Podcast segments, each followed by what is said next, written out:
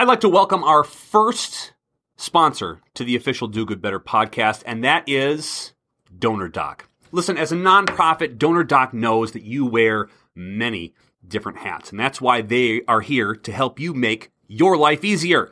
DonorDock helps you connect with your donors on a deeper level and provides you with the tools to become the ultimate fundraiser.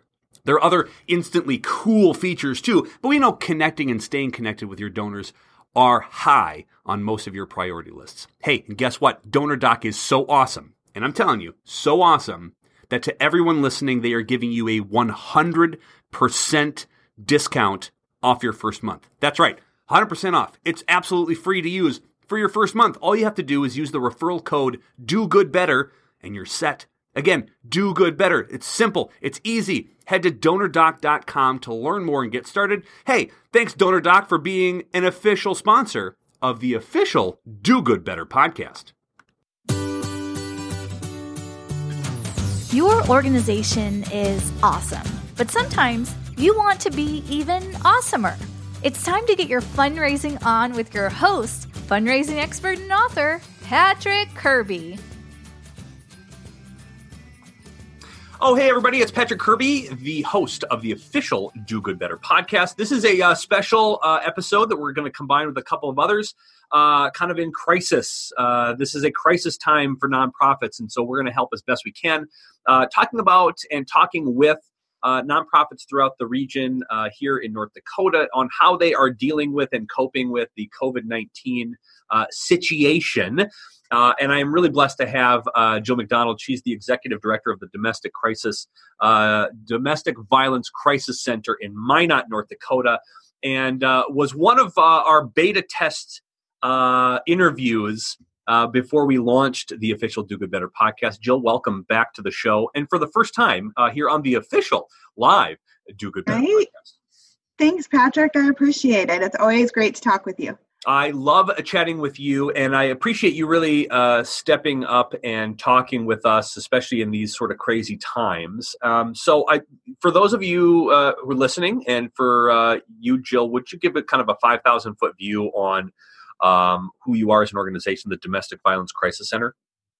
Absolutely. So, we are an organization that serves all survivors of domestic sexual violence um, and our service area is north central north dakota we have a unique relationship we also um, contract manage for family crisis center in Bottineau so we're kind of one team but two different nonprofits which is kind of neat so basically north central north dakota we're reaching out to survivors um, and we have a shelter We've got therapeutic services, we do um, protection order advocacy support groups. And so these last couple weeks, we've been like, all right, so how do we go from a very people to people place to a virtual services? Which yeah. That, that, I gotta so, get. Yeah. So that's so that's my first question. Uh, so we've been on lockdown here in the state for about a week and a half, two weeks. Mm-hmm. Um, how what's the initial assessment that you have on the effects of this as a you know shelter in place don't go outside do everything virtually situation with domestic violence and and crisis center um, starting let's start there.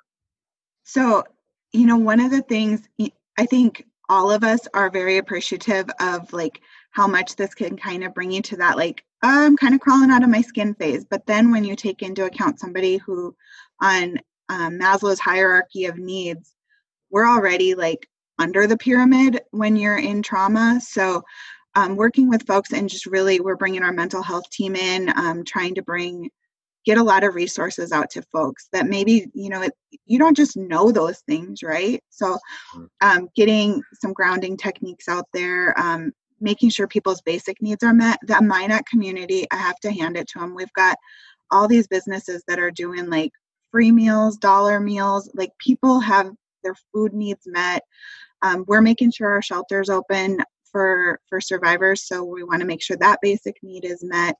Um, but I really think like that's where we kind of have to start at. Yeah. And then looking at like how are people reaching out and making that human connection. Mm-hmm. Um, this you and I have had the pleasure of meeting face to face, but then this is kind of how you and I tend to talk. So, right. um, if you're comfortable in this arena, great. But then my friends that are like extroverts, this is tough for them. So, look right? I'm having a very difficult time doing this. I know this is not about me. I get it, but like as an extrovert, this is this is a killer. Uh, it is. And, well, and I think what you do, and you know that that um, that sense of personalization, especially when you and I were talking before we we started this podcast, is when you're sheltered in place and when you can't get out. How does somebody who is the victim of domestic violence have a conversation with you on the phone with their potential abuser in the next room? Like that's going to be a that's going to be a bridge that I think we need to figure out. And how are you handling that as a as a as a starting point? So one of the things our agency has done is we switch or we added some online features. So on our website there will be a chatter feature so Good. that you can link um, and it's it's something that is uh, a lot of the the DV agencies across our state are utilizing. So having that opportunity to connect right there and you've got an advocate right at your fingertips. Um, our crisis lines are open. Um, so if you do have that ability to make a phone call, of course those are available. Right. Um, and you're you're always going to get a human voice on the end of that. Um, it's not something that you like leave a message and we'll get back to you. Like you're it's 24 seven. We've got that covered. one of the uh, one of the challenges that I know uh, nonprofits are facing right now is do you fundraise? How do you fundraise? What do you do? Um, what have you seen? What have you done? Um, what are some of the questions that you might have as it pertains to fundraising in this brand new normal climate that we're in now that we have to adjust to? You know, that is a great question. Uh, that was part of why I was like, I got to talk to Patrick because, like, this is impacting. We were, we had a, a hockey game scheduled, and then knowing where everybody, like, what the temperature is in the community for layoffs, et cetera. Like, we want to make sure our ask is respectful and pertinent. And at, at this stage, we also wanted to wait and know, like, are our grantors going to allow us to work from home? What does that look like? So it's not just our normal fundraising piece, Yeah. but now we're kind of looking at like, are even the things that we have received for grants, are we going to be able to do that? What does that look like? So Yeah. um, I'm all ears on on the asks. Right. I, I think I think grantors are going to have to adjust the way that everybody else is going to have to adjust worldwide. So I think that might be less of a concern of mine out of the gate. I have no empirical evidence of this. I mm-hmm. just think that from a common sense standpoint, that everybody's going to have to adjust, and you cannot do business as normal because there is no more normal business. From an ask standpoint, to gauge the temperature on when you can ask somebody for money is there's two there's two schools of thought, and I and I adhere to both of these, one more than another for you specifically. One, I think domestic violence and crisis centers like yours are the unnamed frontline uh, necessary workers uh, during this time of crisis. Stress is going to build in the homes where people cannot get out. Um, they can't leave. Therefore, I think, and, and sadly to say, and I don't know if you agree with me on this, I think there's probably going to be an uptick in dove- domestic violence or violence uh, acts uh, across the state and across the country. It's just you're you're you're in a house where you're not in a house uh, normally all the time with people you don't necessarily get along with all the time, and it's a tinderbox. I think that that might happen. I think your conversations with your supporters and your donors is letting people know the reality of what's going to happen and and what your prediction is the experts are and how they can support you in this time. There's a way to do it. You need to be soft about it because i think everybody's sort of you know teetering on is this appropriate time to ask for money? You're in a frontline position that i think it's very appropriate. You know you and i think uh, you know uh, nonprofit nursing home facilities uh, healthcare employees individuals with developmental disabilities um, those are the frontline workers who are who have to go and have to work in order to make this a, a, a much easier transition to the new normal so what I would suggest is giving a reality check and then almost giving updates and and showcasing what you're doing in preparation for what you see coming down the line. Be that Nostradamus of and and hope you're wrong. Right. Uh, You know, I think you should start by saying I hope I'm completely wrong, but this is a perfect storm to create an environment by which there might be an increase in domestic violence we are obligated under our mission to help as many people as possible get out of these situations and we are in a position to uh, accept help whenever offered and here's how Mhm. That that I think gets you out of the please give us money ask, right? Right. It just positions you to say if we're fortunate enough to have disposable income and if there's um, those who have supported you on a regular basis, I think would really be looking for how they can make an impact. What what frontline organizations can I give to in order to feel like I'm making a difference even though I can't leave my house? right. Right. Does that kind of make sense? That absolutely makes sense. Okay. So I- like try to lose the gimmicky of like the non-event event or something. you don't like need that. to. Yeah, you don't need to. I think I- that there's going to be a time for that. There's going to be a time to get the, those uh, those digital events up and running. There's going to be a time for joy and fun and, and great. You work in an environment that is that needs to have a, a little more on a serious tone out of the gate because I think your anticipation of the waterfall of of folks who are going to reach out to you is that that calls for necessary and that's self-awareness i think as an organization if you're an, if you're a nonprofit listening to this be self-aware on Right. what your position is in the community and who you serve there are times where you can have a chuckle and a laugh and a, and a break there are times where you have to be serious and there's a time where you don't make an ask and when you do really jill i think you and the domestic violence crisis center and, and folks across the, the state who really are are front lines against sort of violence in the home are in a position to be like every governor is to say the reality is we're not seeing an uptick yet, but we're going to. And we're anticipating it. And this is what we're doing in preparation for it. Thank you for your consistent help on trying or to getting us into a position where we can uh, serve. And here's avenues on where you can help um, going forward. That's awesome. I Yeah. appreciate you. No, well, you're the best. No, I appreciate you. And th- this is this is what um, this is what I think is so great about the nonprofit world is that there is not a system in place that our local governments are doing to provide this service that you are now. They're in crisis mode on how they can get kids educated and how they can, uh, uh, you know, uh, clear up beds for a potential, you know, pandemic. What you're doing, boots on the ground, and this goes for a lot of nonprofits that are listening right now.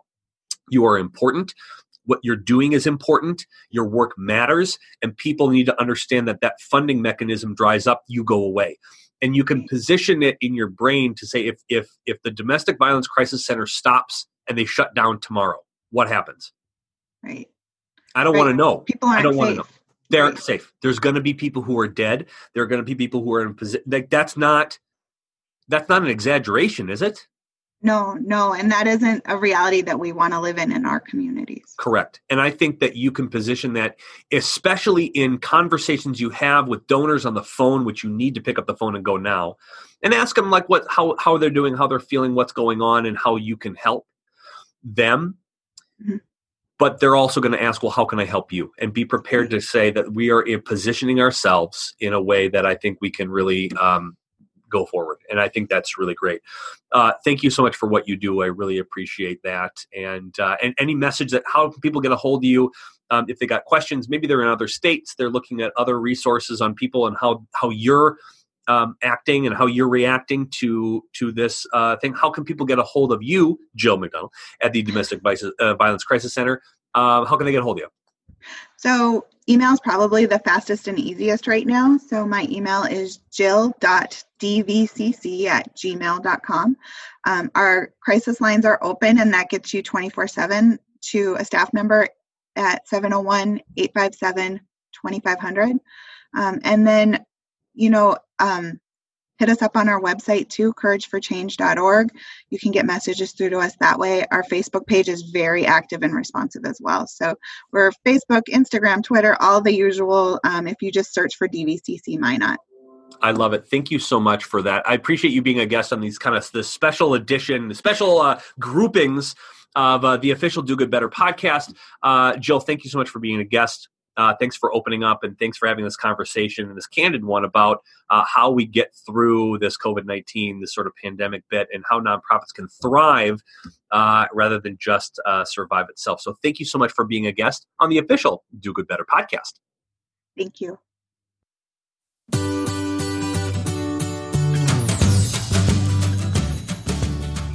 Hey, when you Google your hometown, what's the impression you get? Does it look like a vibrant, active community that would welcome your new business idea or welcome your family? Small Town Labs to the rescue! Hey, active fun social media posts, upgrading your city website, improving your town's online curb appeal, even providing competitive analysis versus other small towns in your area. Small Town Labs will create everything that you need to sell your hometown to new businesses and to new homeowners. Heck, they even manage those leads for you. So email them today at buildsmalltowns at gmail.com.